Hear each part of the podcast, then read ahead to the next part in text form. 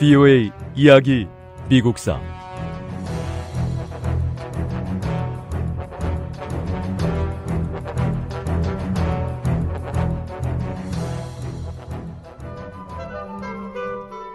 공화당이 조직적이고 활발한 선거 운동을 벌이고 있는데 비해 민주당의 그로브 클리브랜드 후보의 선거 진영은 비교적 조용한 가운데 선거 운동이 진행됐습니다.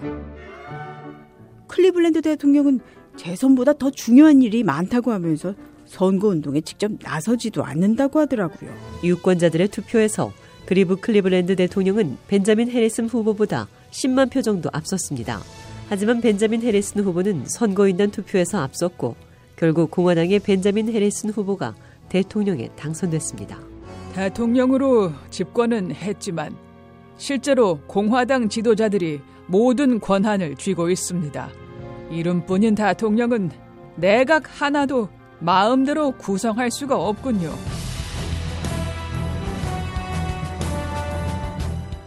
VOA 이야기 미국사 제 38부 벤자민 해리슨 대통령 시대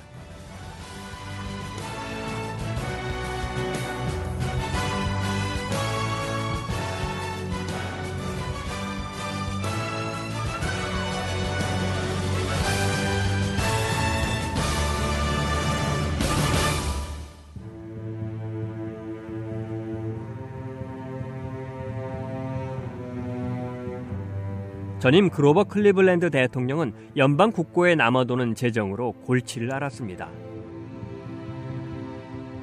대부분의 잉여 자금은 수입 제품에 대한 높은 보호 관세로 거둬들인 것이었습니다.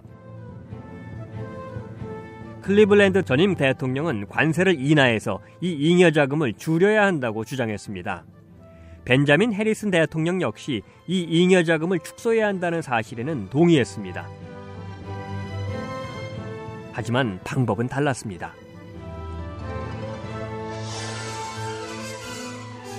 저도 연방 국고에서 남아도는 재정을 줄여야 한다는 데는 클리블랜드 전임 대통령과 뜻을 같이 하고 있습니다. 하지만 저는 관세를 인하해서 잉여 자금을 줄이는 것보다는 남아도는 돈을 더 많이 써버리는 방법으로 문제를 해결하려고 합니다.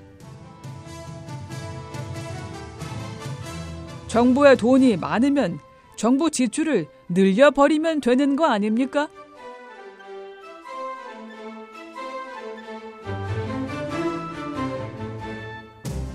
의회는 벤자민 해리슨 대통령이 제안한 방법에 동의했습니다. 그 결과 미국 역사에서 한 번에 10억 달러의 지출을 승인한 최초의 의회가 됐습니다. 대부분의 자금은 남북 전쟁 때 북군으로 싸운 군인들에게 보상금으로 지급됐고요. 연간 1억 달러 이상의 재정이 소비됐습니다.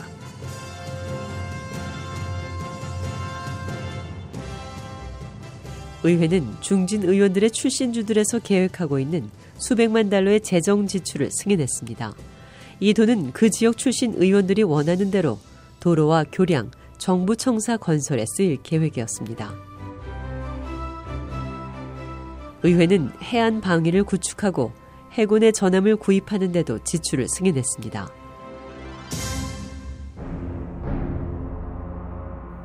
(1880년대는) 미국의 경제와 산업에 있어서 큰 변화를 가져온 시기였습니다. 남북 전쟁이 끝나고 20여 년이 지나면서 미국은 세계에서 지도적인 산업 국가의 하나로 떠올랐습니다. 많은 공장들이 생겨났고요. 기업인들 사이에 경쟁도 치열해졌습니다. 일부 기업인들은 경쟁을 줄이기 위해서 경쟁자와 상호 제휴하기도 했습니다.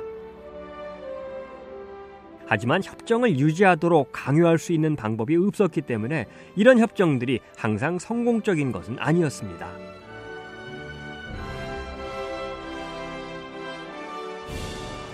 미국 의회는 벤자민 해리슨 대통령 재임 중에 셔먼 반 트러스트법과 셔먼 은 구매법 그리고 맥킨리 관세법과 같은 몇 가지 역사적인 법을 통과시켰습니다.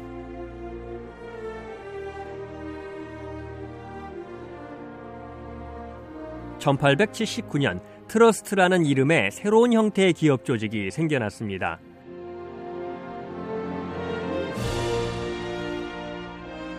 많은 경쟁 기업의 주식 소유자들은 트러스트 수탁 회사의 주식의 관리권을 위임합니다.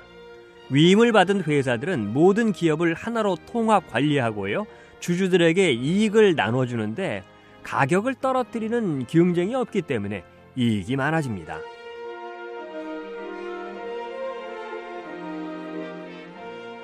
최초의 트러스트의 하나는 석유 산업의 존 D. 록펠러에 의해 결성됐습니다.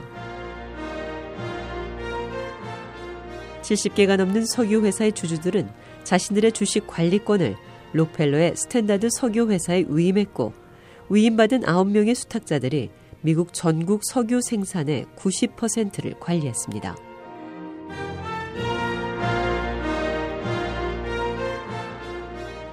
스탠다드 석유 회사의 성공을 지켜본 다른 산업에서도 비슷한 트러스트들이 생겨났습니다.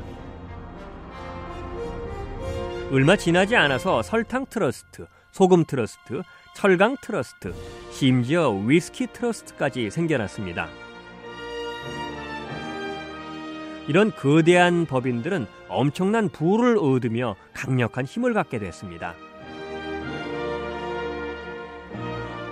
전임 대통령인 그로버 클리블랜드는 점점 막강해지는 트러스트가 가져올 문제에 대해서 경고했습니다.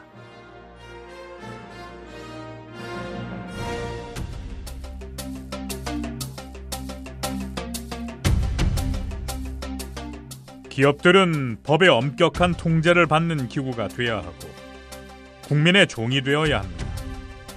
그렇지 않으면 아주 빠르게 국민의 주인이 돼버릴 겁니다. 국민은 정부에서 트러스트를 감독해야 한다며 목소리를 높였습니다. 농민들은 가격이 너무 높다고 불평하면서 트러스트를 비난합니다. 노동자들은 자신들의 노조가 그 거대한 트러스트와 협상할 수 없다고 주장합니다. 영세상인들, 트러스트가 너무 막강하다고 겁을 냅니다. 트러스트 때문에 떠는 농민, 노동자, 상인들, 누굽니까? 모두 이 나라의 국민입니다. 이 나라의 국민들이 트러스트들이 결국 모두 파괴시킬 거라며 불안에 떨고 있습니다. 15개 주정부들이 앞장서서 하루라도 빨리 반 트러스트법이 통과될 수 있도록 행동을 취해야 합니다.